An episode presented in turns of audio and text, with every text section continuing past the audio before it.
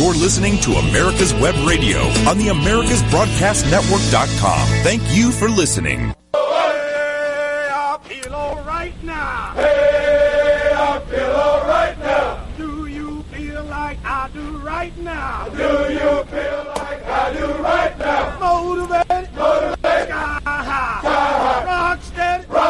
Oh yeah, Oh yeah, I can do it. I can do it. You can do it. You can do it. Hey yeah. Hey, yeah. Oh man. Oh man, He can hang. He can hang. Young man. young man, He can hang. He can hang. Feel good. feel good. Okay, that can only mean one thing. It's time for David's pick.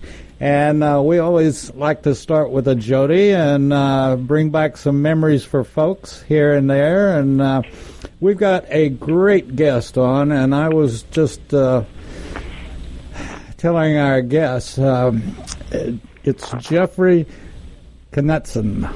And uh, Jeffrey is a retired lieutenant colonel from uh, the meanest branch of the service, the Marine Corps. And uh, when the Army couldn't do it, they'd send the Marines in. Or if the Army didn't want to do it, they'd send the Marines in. And that was the biggest case. That was certainly the case with me. I'd rather send the Marines than the poor grunt that I was in. But anyway, welcome to America's Web Radio, Jeff, and thank you so much for joining us. And as I said just a few seconds ago to you, you do one of the most important jobs, in my opinion, going today. And we'll get into that, but good morning. Morning. Uh, glad to be here. Thanks for having me. Look forward to sitting around and talking about the things that are important to you and I and to our listeners out there so we can share a little bit about who we are, what we do, and why we keep doing what we do these years to give back a little bit of what we got living here in the greatest country in the world. Uh, you know, um, we uh, we have one thing in common. Obviously, we're a long ways away on rank, but uh, I was a mere E5 when I ran out. But anyway, uh, sir, what we do have in common is our respect, and I know your love and my love for the Georgia Military Veterans Hall of Fame. And uh, want to tell everybody that um, Rick White, the director of it, uh, Colonel Rick White, retired, uh, has played such a major role in this show and uh, plays a major role with America's Web Radio in support of it and getting us guests and getting us information. And uh, I always like to salute Rick. With that being said, though, I want to go on to Jeff and uh, the fact that what he does, in my opinion, is probably, especially today, one of the most important things anybody could be doing. And Jeff is works with and is the, uh, I guess, commander. Is that right? Of the uh, Yeah, I'm the uh, senior naval science instructor at Okay. Allatoona High School.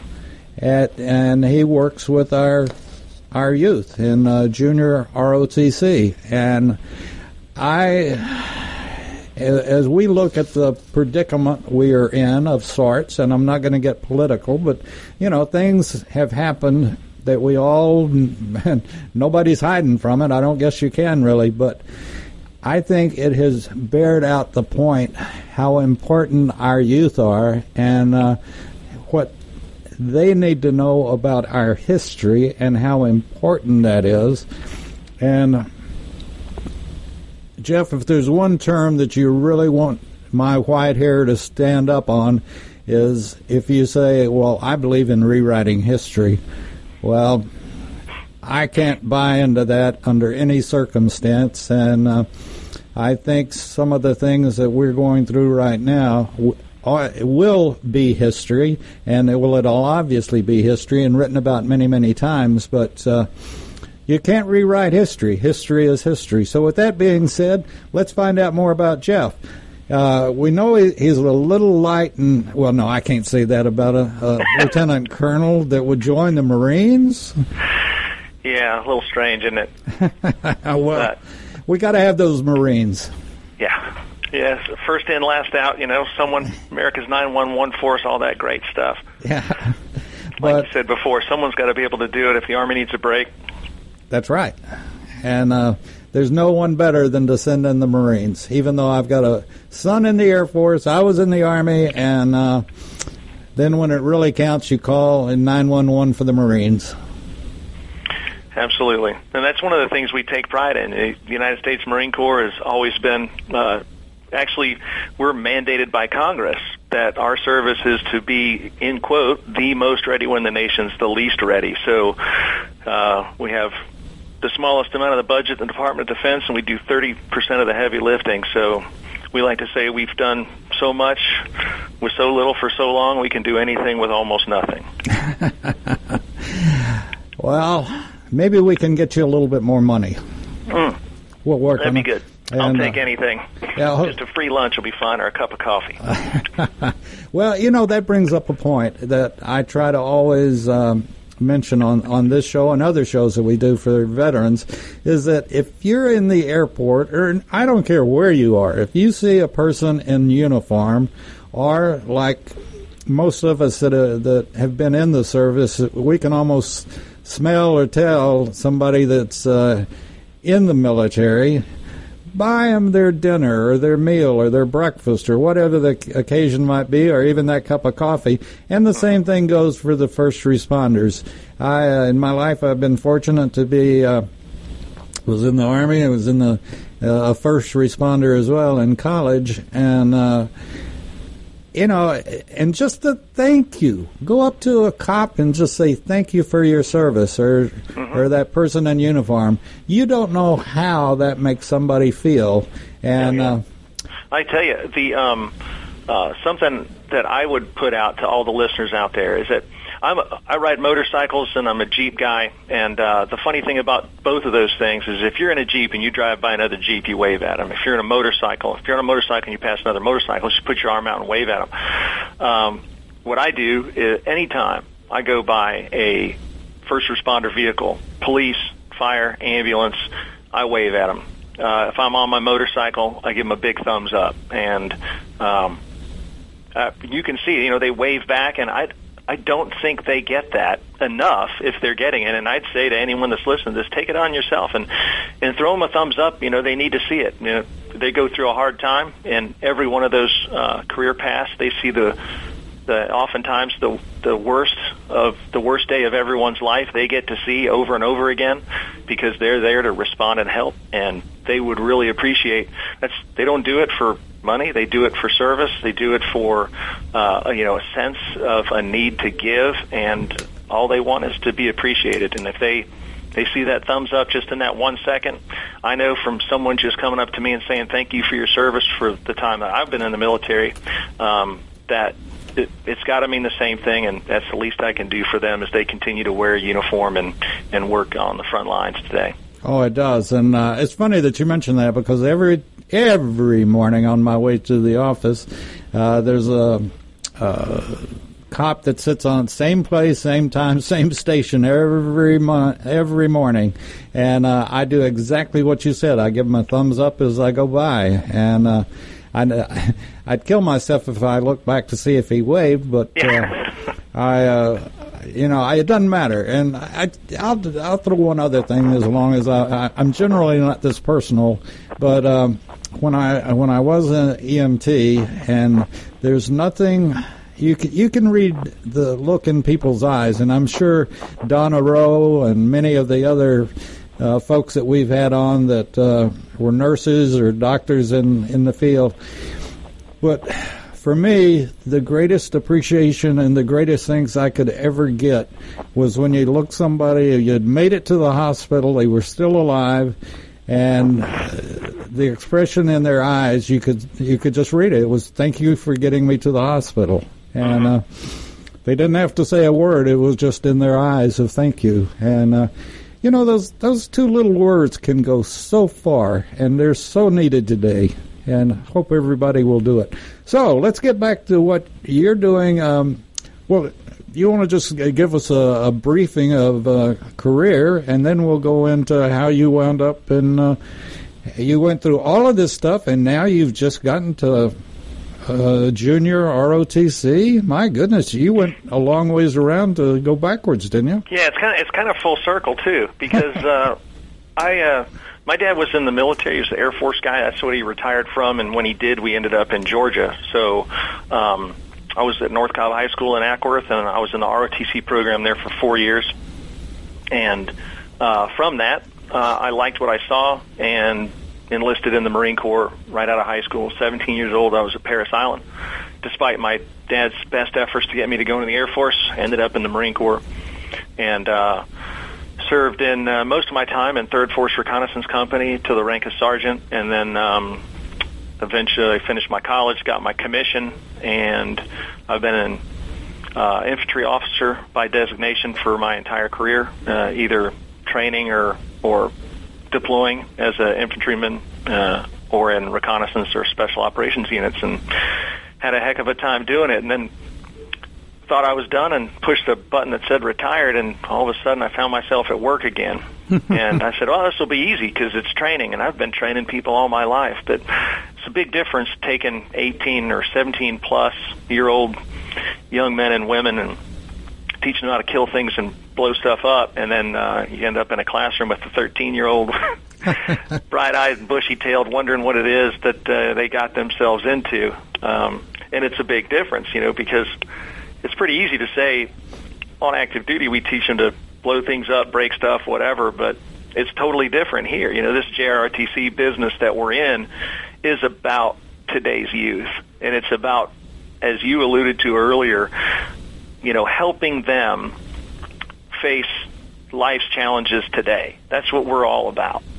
And that's even in our mission statement. We, we help them by doing um, with them uh, all the lessons that a lot of us, I don't want to say old timers, but when you think back and go, oh, that's not the way it was when I was young. Well, it is in, in GRTC. Our, our program on the Navy side, and it has different names and all the rest of them, but our program uh, is in the Naval Education Training Command, and our branch is called the CD, Charlie Delta, uh, or Citizenship Development is what it uh, stands for.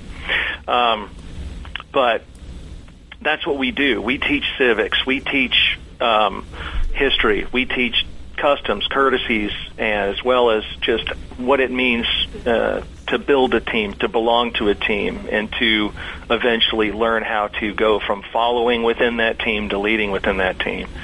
And um, if I was to read, I actually have, let's see, the mission statement. When you look at it, the mission statement for it is our, to instill in students in the United States secondary education institutions the values of citizenship, service to the United States, personal responsibility, and a sense of accomplishment. And when wow. you think of those different phrases, and we talk about what is hurting in our country right now, citizenship, service, personal responsibility, those things right there, eh, that's the that's the elixir. That's the thing that fixes it all and turns our country into the one thing that it always wants to be, which is the land of the free and the home of the brave and the best place in the world to live. Absolutely. And, oh, uh, you have a heck of a job to do. My goodness. Uh, but I, I love every bit of what you, you just said. It's uh, our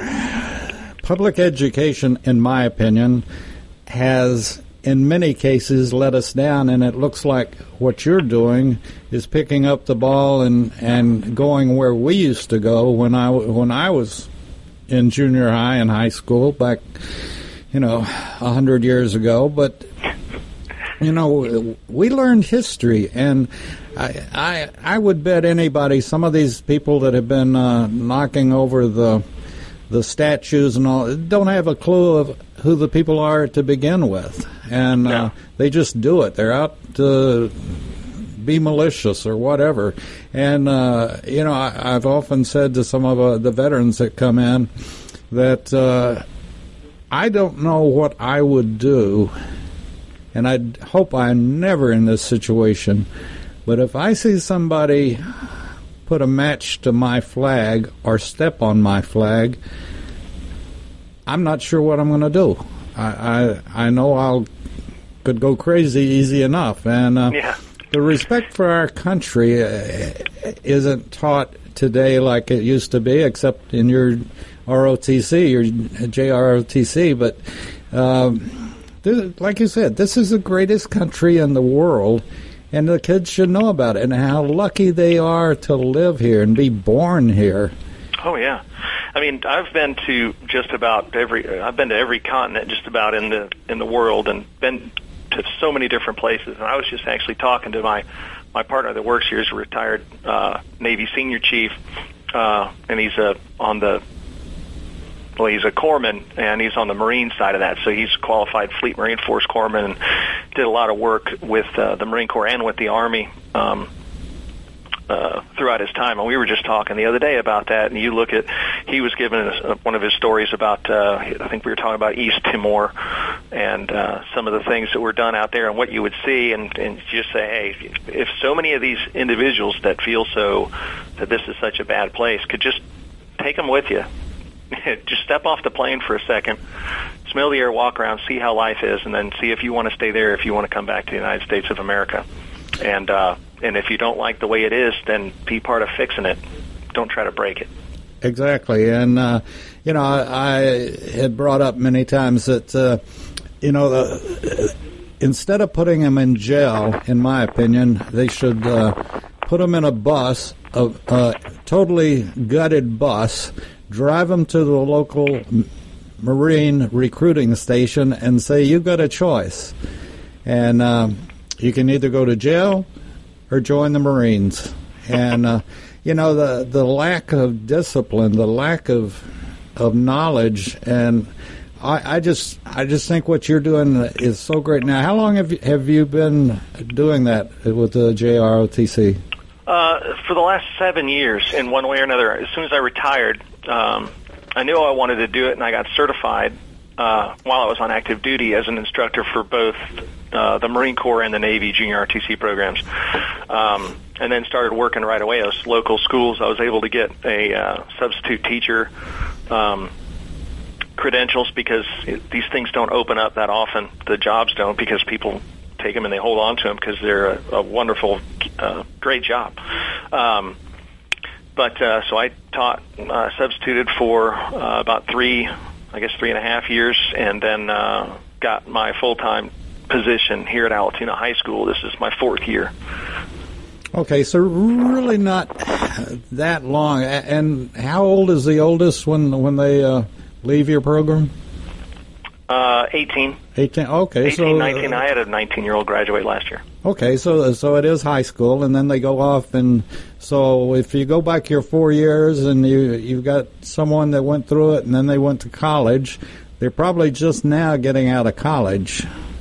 Right. Do you know if mo- do you um, stay in contact with some of these folks, some of the kids? I do. Some of them, uh, especially the ones that go uh, and become uh, midshipmen with a Marine option, or if they go somewhere to get a scholarship um, and end up in the Marine Corps. So I'm in communication with one of them that's uh, a midshipman at uh, LSU Marine option. He should be graduating. Um, he graduates this year. Uh, another uh, that went to Jacksonville University, and she was uh, Navy scholarship there, but she took the Marine option in her last year, so she was commissioned a second lieutenant this uh, this summer. Oh, that's fantastic. We're going to take our first break, and um, Jeff and I talked about this, and uh, the show is is called David's Pick, but it's in honor of and and in uh, combination with, or whatever you want to call it, with the Georgia Military Veterans Hall of Fame. And uh, like I said at the beginning, Rick White does a fantastic job as the director, and uh, Paul uh, that's that started it, um, he's still involved. Paul Lundgren, and uh, he uh, he's a wonderful man and a and a chaplain. Um, so, with that being said, what do you think of the Hall of Fame? Oh, I couldn't, I couldn't, I haven't seen, and I can't think of a better organization uh, to honor veterans and inform the public about what service means uh, than the Georgia Military Veterans Hall of Fame.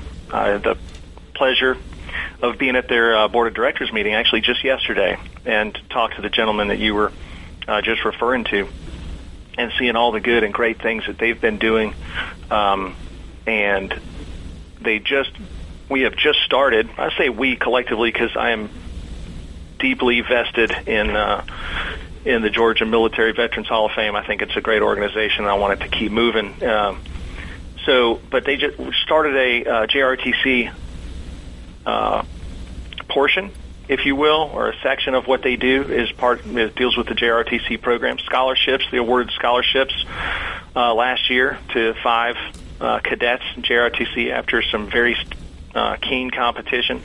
Um, and they have the JRTC medal that they put out for uh, the top cadet in every unit uh, in the state of Georgia that applies and goes through the uh, selection and awardee process.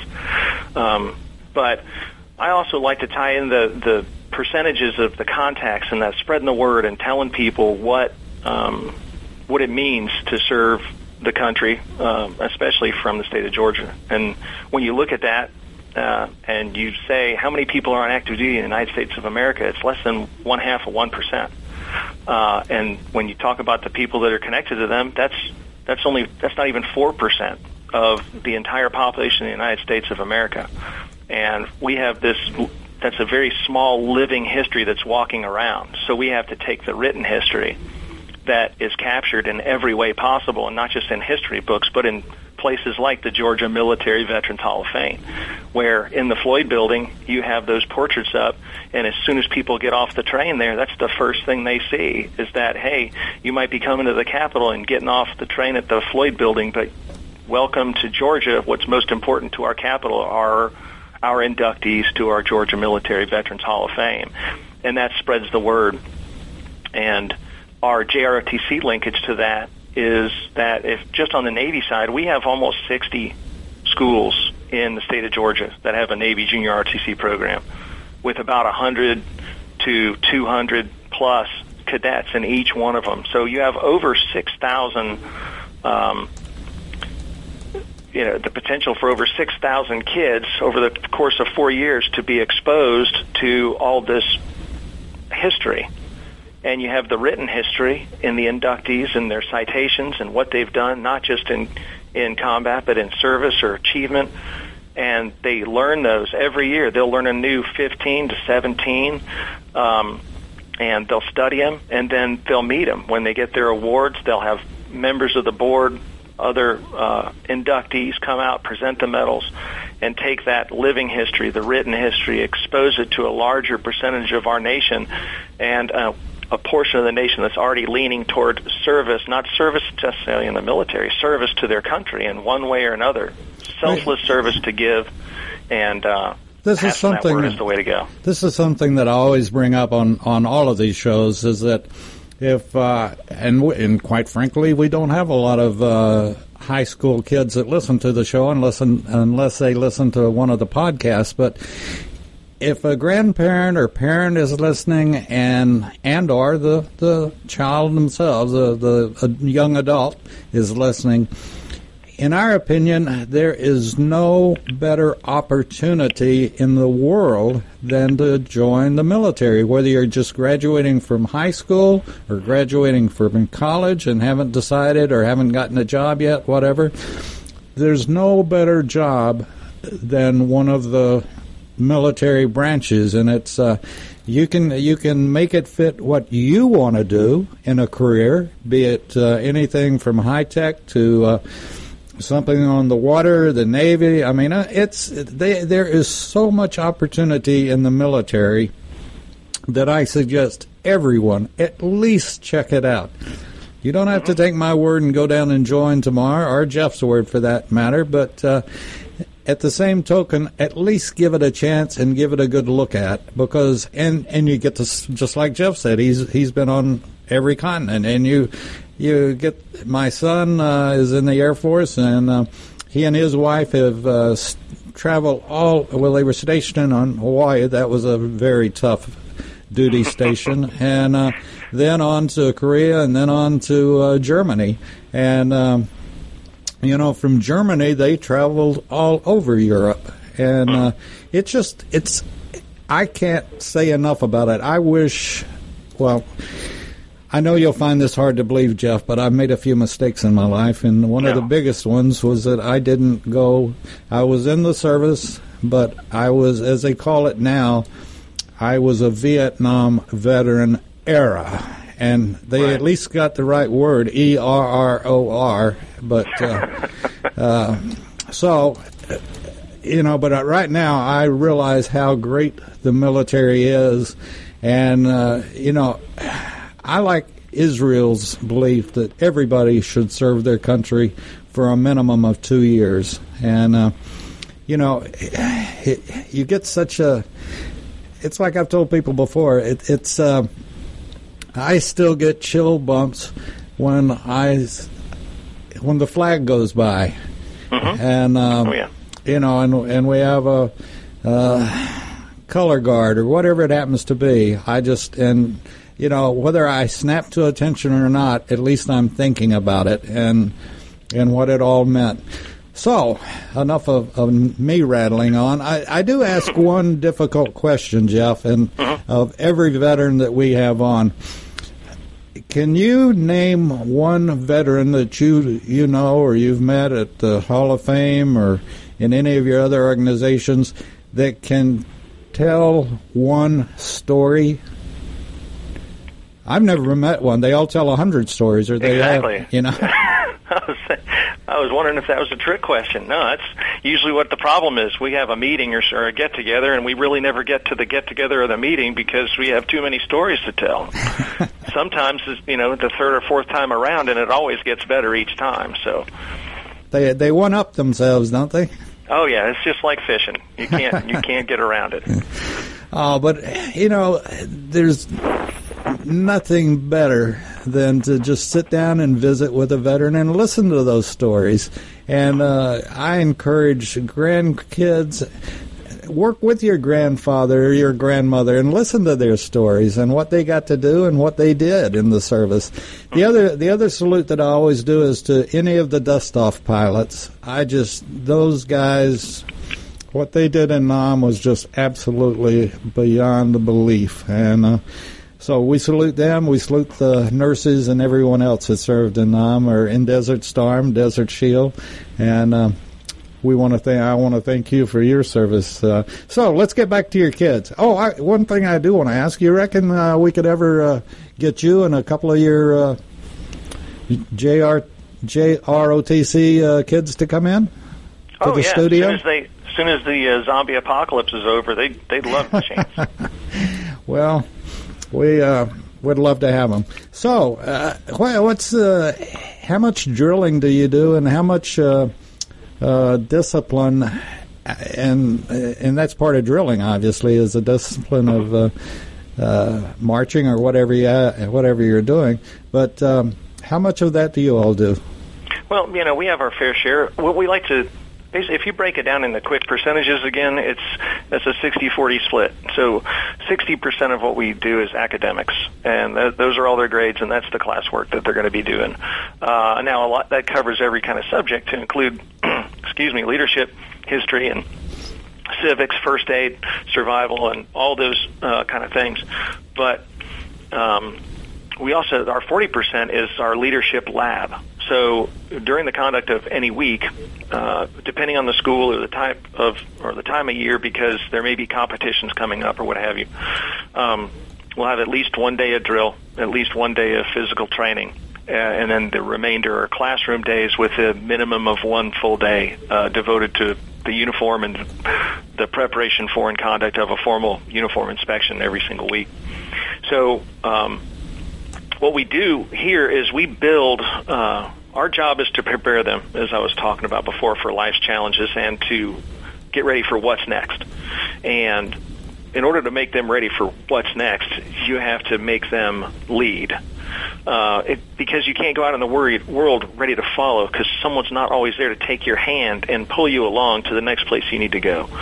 So what we're going to be doing every time that we sit down with any cadet is getting them from stage one of, hey, you're here, uh, thanks for showing up, this is what I want to provide to you, to getting them to where they're now going in and they're finding someone and saying, hey, welcome, I was in your shoes one time. These are the things that I found helpful, and this is how you're best going to move ahead. And then watching that younger cadet start to follow that older cadet and develop that mentor role model and start following that as we develop that final stage of leadership in their fourth year. And we do that through a, a pro, our program is like every other RTC program, different sizes, uh, different places. They have a little bit of a different look, but in general, it's a military unit. And here at Allatoona High School, we have a company because we have under 150 cadets. If you have more than 150 cadets, you can get, you may still keep that. But once you get up to some of these units that are at uh, 280, 300, and plus, they're in battalion size units. Well, you but, know, uh, I would assume, and I'm just guessing this, that probably Allatoona is a lot more flexible than your counterpart down in Newnan. Um, we had him on the other day, and, and he was talking about what they do, and, and in listening to what you all do, uh, I'd like to go back to high school. Is that okay? Yeah. can, can Are you talking about program? Colonel Steppett? Uh, yes, sir. Oh yeah, great guy, great guy. Yeah, they they have. Uh, uh, of course, they're in the Army uh, program, so they have different ways of doing things, uh, and uh, they are a, a different size program than we are. But um, the one thing that we enjoy, and one of the great things about JROTC is there's so many things that you can do besides just leadership within the unit to say, "Hey, I'm in charge." That's not what we do. Uh, they, you know, they learn how to do that. They build up to it, and they're selected uh, by their peers and their instructors into the positions that they're in. But the greatest thing about it is that uh, we have six teams six competitive teams just in our unit. And every Navy JROTC unit is like that. We have a competitive drill team. We have a competitive color guard and a color guard that does events from mm. parades to football games to everything else like that. We have competitions uh, for academics. We call them brain brawls. It's like a, a quiz bowl kind of thing with pop up mm-hmm. questions mm-hmm. and bonus questions.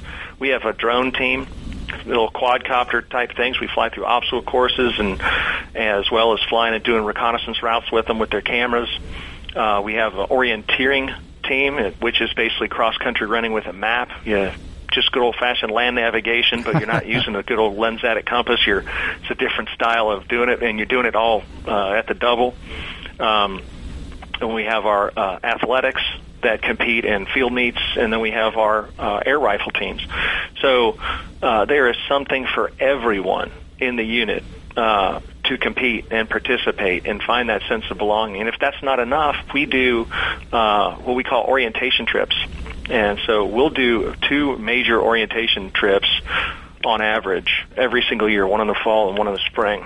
And that's traveling to Jacksonville, maybe Jacksonville Naval Air Station, Mayport, Naval Station, Parris Island, South Carolina. Uh, go there three or four days, visit local colleges out there, visit museums, visit the base, get a tour of things, see how they train people. Uh, sometimes they even let us tour aircraft and, and participate in some of their simulators that do the training. Wow. Uh, so we're getting these kids, uh, and some of them have never been out of Cobb County, Georgia, and we're putting them on airplanes and buses and taking them all over the country to experience things for the first time, to get a taste of what it is to be on your own, moving toward a goal, and bringing others with you as a leader. Well, you've con- you've convinced me. Where do I sign? Yeah, come right up to your counselor's office, and that's the easy thing about it is that all these anyone out there that was interested or is interested or has a, a, a youngin out there that that they think could benefit from this, every single service has a uh, dedicated portion of their site, or official sites, that is for the junior ROTC program. And you have the Army has over 1,700 units in the United States. The uh, Air Force is next with about 860. The Navy has 630. Uh, the Marine Corps has 260. So uh, on those sites, they list the schools and you can find out where the program is and if they have a program with the JROTC unit in it it's as simple as signing up.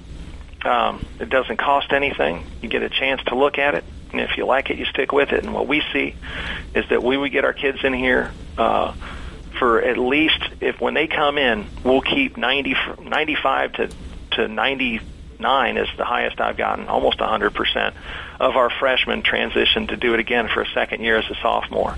And then after that, we start losing some because they have to do competitive things to graduate, and depending on what what they're going to try out, what they're going to look at. But at least they've gotten two years of what we want uh, to give them the opportunity to experience, which is taking responsibility for their own actions, being where they're supposed to be, when they're supposed to be there, with the things they're supposed to have, and then having that sense of accomplishment when they finish because there's so many things that they can participate in. We think that even if we lose some between the junior and senior and uh, or sophomore and junior and junior senior year, we're still absolutely successful in what we've been able to uh, provide to them in those first two years that they're with our program. So, you know, I I kid about. I would love to. Uh, get more involved with what you do. I, I think it's fantastic. And let me ask, uh, as, as you being a Marine, and uh, my basic was a lot less extensive than your uh, boot camp, but even at, at my age today, I'll think back. Do, I may be doing something at my computer, I don't know, but I'll think back and it'll dawn on me. During basic or during AIT, you know, why in the hell are we doing this?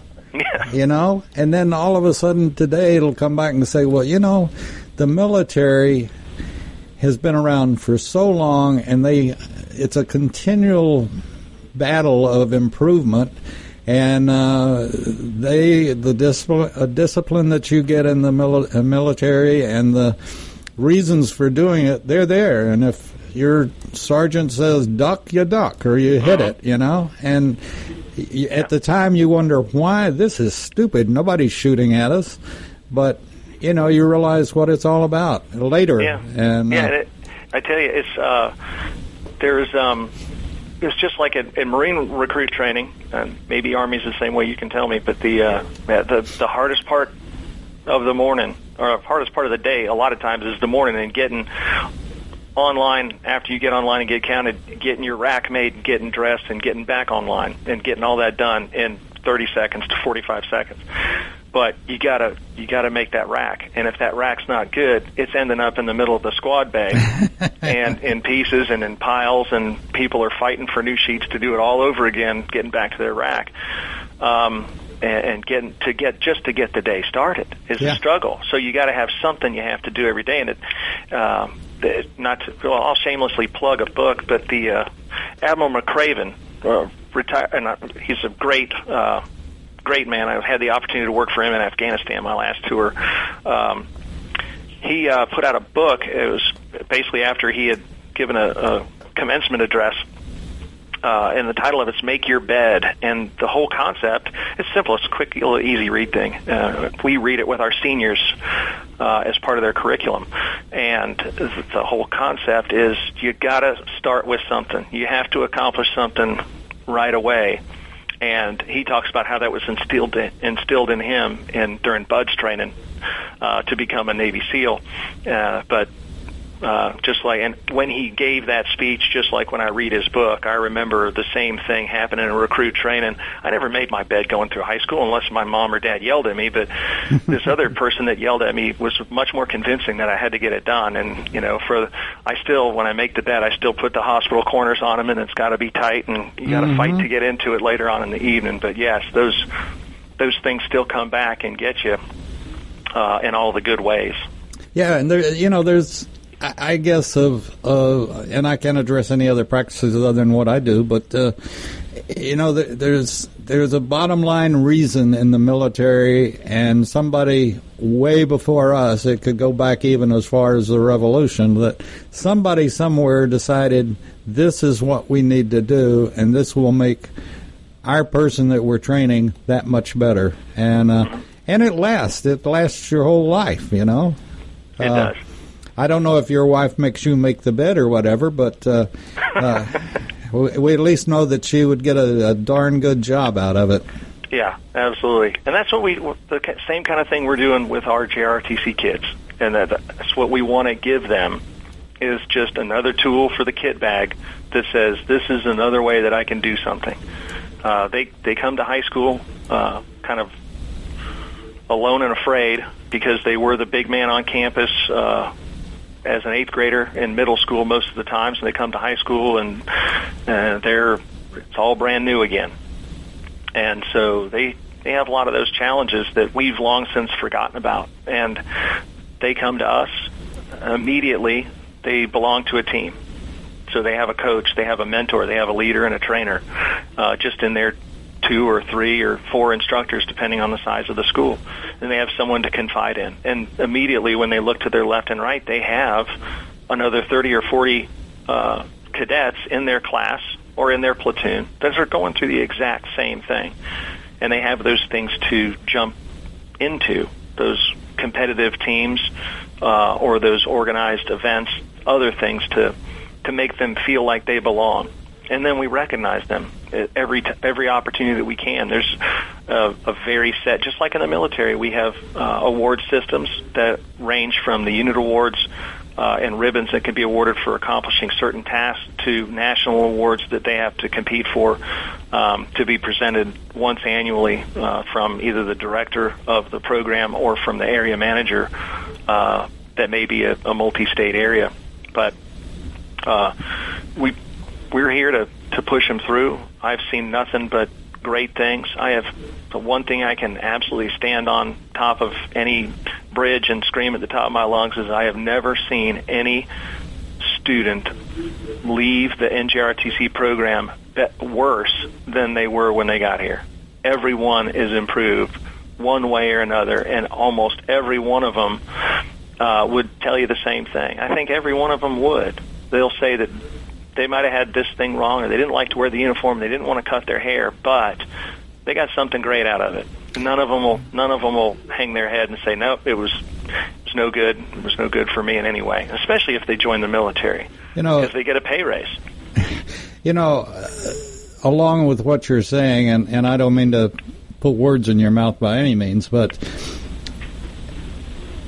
once you've gone through it and once you're into it and I'm sure even on on the level the junior ROTC is the same way.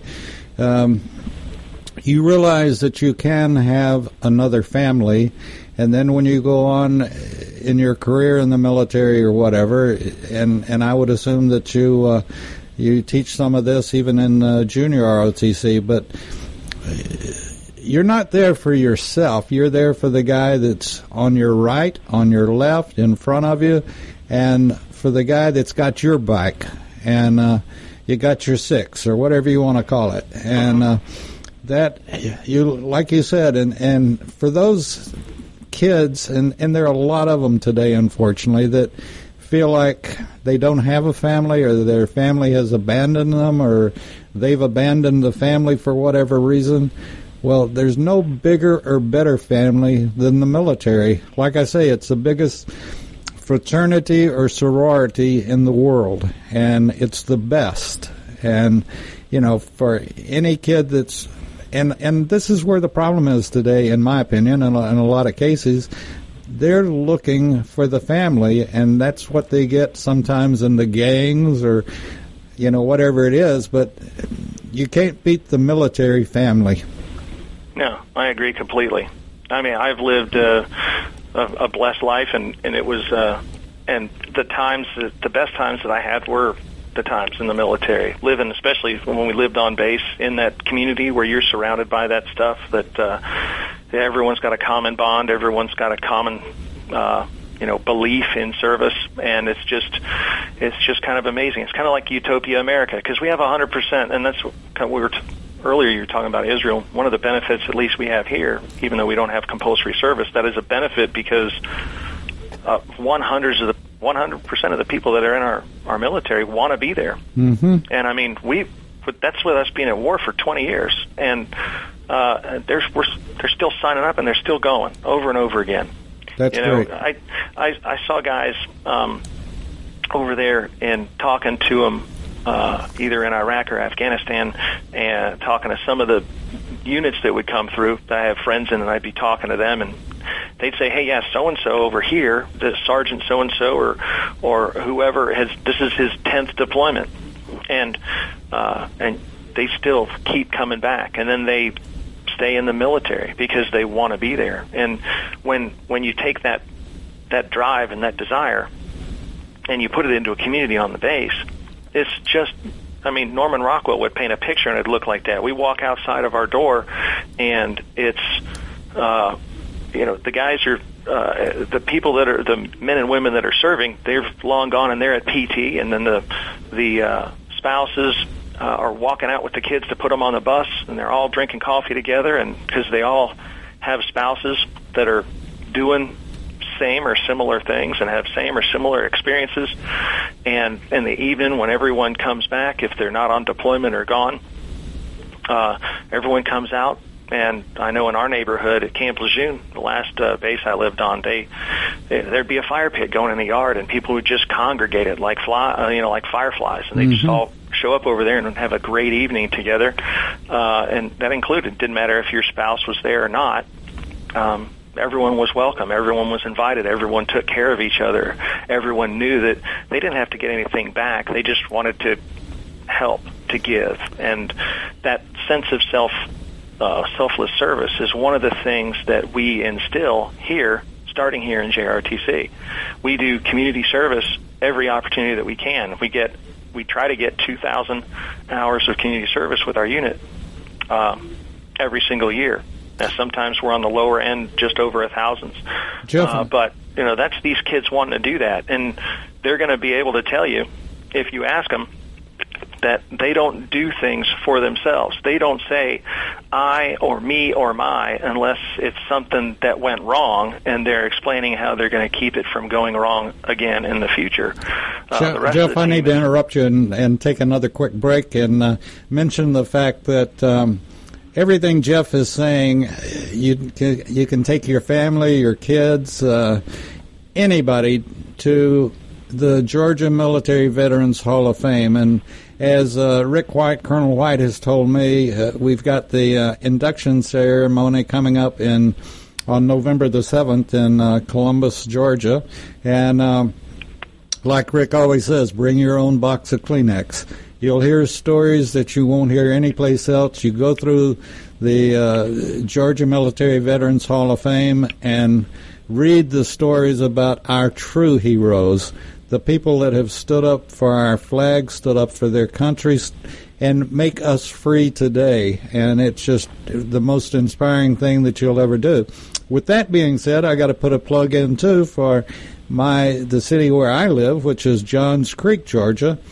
That has the uh, healing wall, and it's in Newtown Park in Johns Creek, and that's the uh, fifty percent size replica of the Vietnam Wall in Washington, D.C. And the one in Johns Creek is the one that traveled all over the United States for many years. And now it's uh, settled and it's got its home in Johns Creek, Georgia.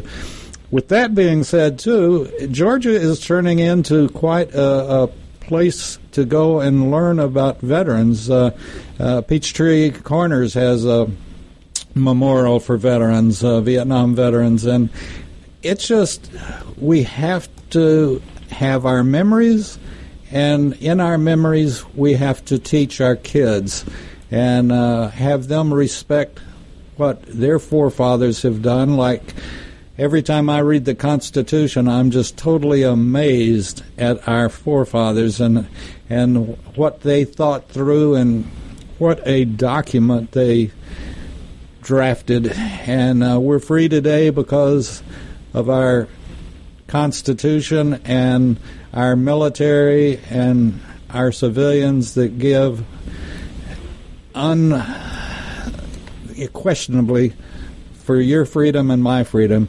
So back to Jeff and talking about the kids. We've got about uh, oh, let's see, about uh, seven minutes. Well, I'll, I'd like to go back and uh, kind of tie into what you were just talking about with our Georgia Military Veterans Hall of Fame, and that is that uh, the induction ceremony happens uh, out of town or down south there near near Fort Benning area. Um, but um, there's a second ceremony, and that's the unveiling ceremony that happens right in our state capitol. So, uh, another opportunity for people to experience and see that uh, type of event uh, will happen in the in the early part of the year. It's a little bit more flexible dates because it deals with the ability for uh, certain people to attend. Last year's we were able to do it uh, in the actual rotunda of the state capitol building. Um, the uh, junior ROTC cadets that I'm talking about, some from my school and half from my school and half from the King's Academy, where Colonel Steppett, one of your previous guests, um, where he teaches or uh, leads his young men and women. Um, we all uh, convene there, and everyone that was inducted gets their official portrait that will be hung uh, in the Georgia Military Veterans Hall of Fame. All of those are unveiled, the pictures and the citations. The families are there. And I can tell you that last year, not only was the rotunda completely packed, and every approach to the rotunda crowded with people that were touring the Capitol that left their Capitol tours to get as close as they could before they were told they couldn't get any closer to the event because we had the governor, the assistant governor, representatives, um, and uh, not only that, but you'd look up and there's multiple levels that go up throughout the state capitol building, and each one of those can look down into the rotunda, and those were full of employees of the building and people touring the building, and uh, everyone there was absolutely blown away by what it meant to recognize the individuals that were inducted into the Georgia Military Veterans Hall of Fame. So, uh, if you can't get to the induction ceremony, which, uh, like uh, like you said, is highly recommended. Then there's the other opportunity is the uh, unveiling ceremony in the early part of the year. Absolutely, it was uh, that was my first experience with it, and uh, made my decision uh, to go to uh, Columbus this year, as a matter of fact. But you know, it's uh, it's it's just indescribable, and and the information that you can get and teach and and uh, you know grandparents and parents make a full day of it. If you you know there's amazing number of georgians that are not aware of the Georgia Military Veterans Hall of Fame. And so if you're traveling into Atlanta or you're living in you live in Atlanta and you haven't been, then I certainly suggest that you go.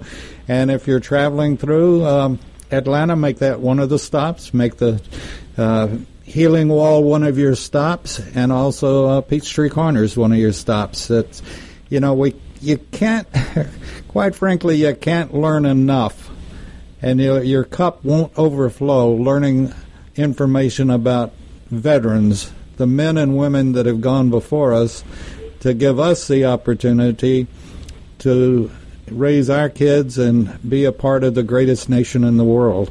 And uh, if you make a day of it and you're down at the at the Hall of Fame and uh, want to eat some lunch, they've got a great little cafeteria there in the uh, in the Floyd building. So, you know, put us on your put us on the list, and uh, we we look forward to it. So we're gonna we're gonna eventually get some of your. Uh, do you call them cadets or what? What what yes. is the official title?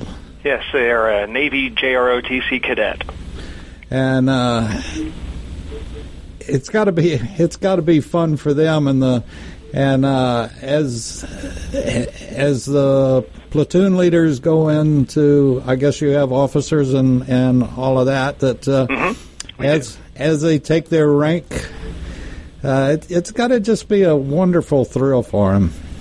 Oh yes, we we really try to do it up. We have uh, we end the year as far as big events we, we start the year with a with a pass and review ceremony where the new leadership is on display and, and executing a standard uh, pass and review parade for the parents and faculty and some some guests, and then we end the year with an awards night with uh, all of the same people there, uh, and it's even bigger uh, with a big dinner and all that. And then they all get uh, the commissioned officers get commissioned that night. Uh, some some senior enlisted cadets will get promoted that night, and all of the major national and area manager awards get awarded in front of everyone. So they get that wonderful experience of recognition and uh, you know solidifying their their sense of accomplishment and being a trusted and uh, uh, needed member of the team every single year. And, and if they don't get one themselves, they see the pride in their fellow cadets, and it's a it's a win win every single year. that is just absolutely super. Um, you you must be thrilled every night when you go home, and and the feeling must be, wow, what an accomplishment. Well, I tell you, there's a it's a that's kind of a mixed blessing because sometimes I get home too late and my wife gets mad at me. But the, but that's just because these kids they they love it so much and they're so involved. They're on those teams. They come in in the morning at six o'clock to practice for one team. They go to school all day and they stay after school until seventeen thirty, eighteen hundred practicing for another team and then they do an event at the school that night to support a color guard for a football game or a basketball game, and then they'll do a community service or a competition on the weekend. And us instructors, we're with them every bit of the every bit of the day. But uh, yes, sense of pride happens every single time. But like there's nothing that beats it when you pin a new rank on them, when you put a new medal on them, uh, and that gleam in their eye is uh, is just fantastic. There's nothing that beats it. And I bet you none of them take a knee. No, no. we kneel to pray. Uh, yes, sir. Uh, Jeff, what you're doing, again, my hat's off to you. You're doing a wonderful service, wonderful job. And if people don't realize and appreciate that, then they're totally out to lunch. Uh, our you know, I can't say enough about our kids or our future. And uh, in a lot of ways, my my time here has uh, we've helped mess things up. But what you're doing is is straightening it out for many many futures to come, many generations to come, and uh, I don't know how any better to say it than other than thank you for what you do day in and day out. And, you know, you can tell a lot of things about a person in their voice. And the pride that you take in your kids and the pride in what you take in what you do every day comes loudly through and clear in in your voice and your excitement about what you all are doing. And uh, my hat's off again. Thank you. Well, thank you. I appreciate you giving me the time to talk about it today. And uh, like I said, I I give thanks to every one of those uh, kids that steps into our program and and walks out of it a better person and uh, moves on into the rest of their life a little more prepared than they were before they showed up. So it's a great thing to do, and I almost have to give back my paycheck, but I'm holding off on that right now. Well, one last question: Will yes, you come back to see us and talk Absolutely. to us? Absolutely. And I'd maybe we maybe we can figure out a way to get the color guard in here and watch an old man go crazy. Yeah, oh, that would be a hoot. They would absolutely love it. That our color guard cadets, just, they go everywhere, do everything, and every opportunity they have to go to a new place is is a is a real joy to them. Well, great. Well, thank you for joining us today, Jeff. Um, this is Jeffrey Knutson, retired lieutenant colonel, and uh, from the Marine Corps. Everybody has a little fault in them, but no, I'm just teasing. Love the Marines, but thank you for being on David's pick today, and uh, we look forward to talking to you again real soon. Thanks for having me, and I I really look forward to it. Great, thank you, sir. All right. We'll be back after this, and uh, we got more to come. You got uh, the uh, healthcare insight with uh, Ron, uh, and we'll be back. Ron Bachman, as a matter of fact. You're listening to America's Web Radio on the AmericasBroadcastNetwork.com. Thank you for listening.